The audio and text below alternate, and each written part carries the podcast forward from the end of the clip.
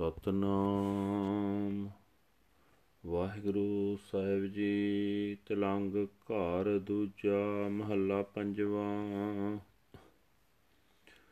ਤੁਧ ਬਿਨ ਦੂਜਾ ਨਾਹੀ ਕੋਏ, ਤੂੰ ਕਰਤਾਰ ਕਰੈ ਸੋ ਹੋਏ। ਤੇਰਾ ਜੋਰ ਤੇਰੀ ਮਨ ਟੇਕ ਸਦਾ ਸਦਾ ਜਪ ਨਾਨਕ ਏਕ। ਤੁਧ ਬਿਨ ਦੂਜਾ ਨਾਹੀ ਕੋਏ ਤੂੰ ਕਰਤਾਰ ਕਰਹਿ ਸੋ ਹੋਏ ਤੇਰਾ ਜੋਰ ਤੇਰੀ ਮਨ ਟੇਕ, ਸਦਾ ਸਦਾ ਜਪ ਨਾਨਕ ਏਕ। ਸਭ ਉਪਰ ਪਾਰ ਬ੍ਰਹਮ ਦਾਤਾਰ, ਤੇਰੀ ਟੇਕ ਤੇਰਾ ਆਧਾਰ, ਰਹਾਉ ਹੈ ਤੂੰ ਹੈ ਤੂੰ ਹੋਵਣ ਹਾਰ।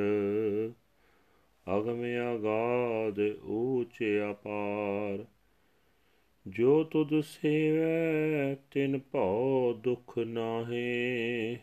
ਗੁਰ ਪ੍ਰਸਾਦ ਨਾਨਕ ਗੁਣ ਗਾਹੇ, ਜੋ ਤਿਸੈ ਸੋ ਤੇਰਾ ਰੂਪ, ਗੁਣ ਨਿਧਾਨ ਗੋਵਿੰਦ ਅਨੂਪ। ਸਿਮਰ ਸਿਮਰ ਸਿਮਰ ਜਨ ਸੋਏ, ਨਾਨਕ ਕਰਮ ਪ੍ਰਾਪਤ ਹੋਏ। ਜਿਨ ਜਪਿਆ ਤਿਸ ਕੋ ਬਲਿਹਾਰ, ਤਿਸ ਕੈ ਸੰਗ ਤਰੈ ਸੰਸਾਰ। ਕਹੋ ਨਾਨਕ ਪ੍ਰਭ ਲੋਚਾ ਪੂਰ, ਸੰਤ ਜਨਾ ਕੀ ਬਾਛੋ ਧੂਰ।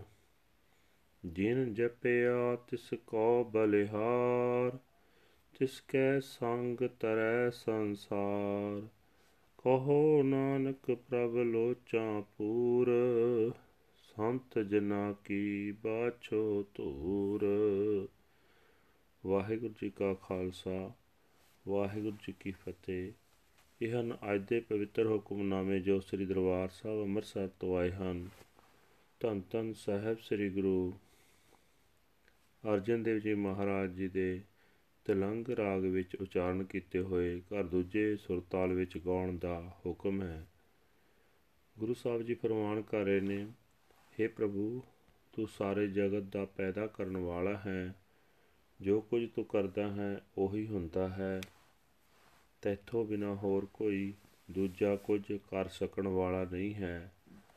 ਅਸਾਂ ਜੀਵਾਂ ਨੂੰ ਤੇਰਾ ਹੀ ਤਾਣ ਹੈ। ਸਾਡੇ ਮਨ ਵਿੱਚ ਤੇਰਾ ਹੀ ਸਹਾਰਾ ਹੈ। हे ਨਾਨਕ ਸਦਾ ਹੀ ਉਸ ਇੱਕ ਪਰਮਾਤਮਾ ਦਾ ਨਾਮ ਜਪਦਾ ਰਹੋ हे ਭਾਈ ਸਭ ਜੀਵਾਂ ਨੂੰ ਤੂੰ ਦਾਤਾਂ ਦੇਣ ਵਾਲਾ ਪਰਮਾਤਮਾ ਸਭ ਜੀਵਾਂ ਦੇ ਸਿਰ ਉੱਤੇ ਰਾਖਾ ਹੈ हे ਪ੍ਰਭੂ ਅਸਾਂ ਜੀਵਾਂ ਨੂੰ ਤੇਰਾ ਹੀ ਆਸਰਾ ਹੈ ਤੇਰਾ ਹੀ ਸਹਾਰਾ ਹੈ ਠਹਿਰਾਓ हे ਆਪਹੁੰਚ ਪ੍ਰਭੂ हे ਅਥਾ ਪ੍ਰਭੂ हे ਸਭ ਤੋਂ ਉੱਚੇ ਤੇ ਬੇਅੰਤ ਪ੍ਰਭੂ ਹਰ ਥਾਂ ਹਰ ਵੇਲੇ ਤੂੰ ਹੀ ਤੂੰ ਹੈ ਤੂੰ ਹੀ ਸਦਾ ਕਾਇਮ ਰਹਿਣ ਵਾਲਾ ਹੈ हे ਪ੍ਰਭੂ ਜਿਹੜੇ ਮਨੁੱਖ ਤੈਨੂੰ ਸਿਮਰਦੇ ਹਨ ਉਹਨਾਂ ਨੂੰ ਕੋਈ ਡਰ ਕੋਈ ਦੁੱਖ ਪੋ ਨਹੀਂ ਸਕਦਾ हे ਨਾਨਕ ਗੁਰੂ ਦੀ ਕਿਰਪਾ ਨਾਲ ਹੀ ਮਨੁੱਖ ਪਰਮਾਤਮਾ ਦੇ ਗੁਣ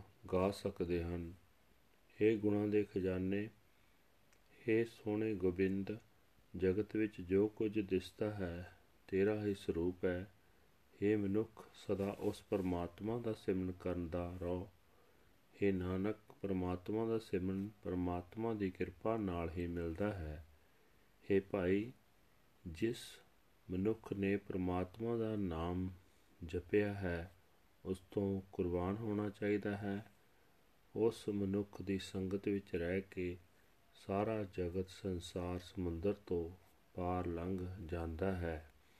हे ਨਾਨਕ ਆਖ हे ਪ੍ਰਭੂ ਮੇਰੀ ਤਾਂਗ ਪੂਰੀ ਕਰ।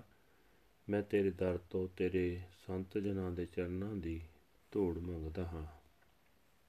ਵਾਹਿਗੁਰੂ ਜੀ ਕਾ ਖਾਲਸਾ ਵਾਹਿਗੁਰੂ ਜੀ ਕੀ ਫਤਿਹ।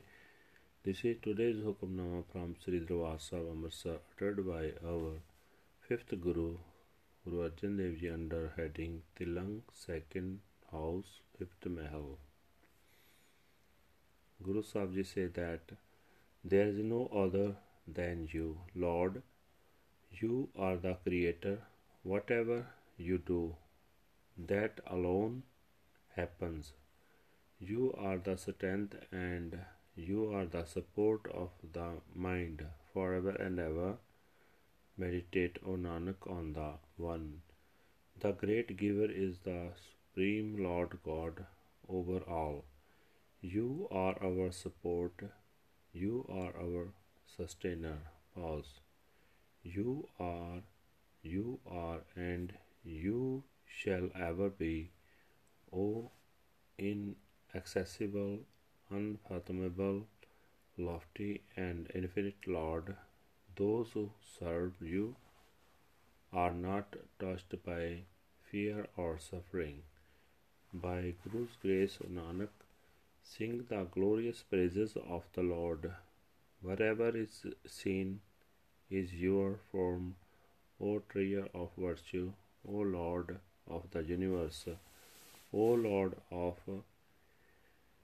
incomparable beauty, remembering, remembering, remembering the Lord in meditation, his humble servant becomes like him.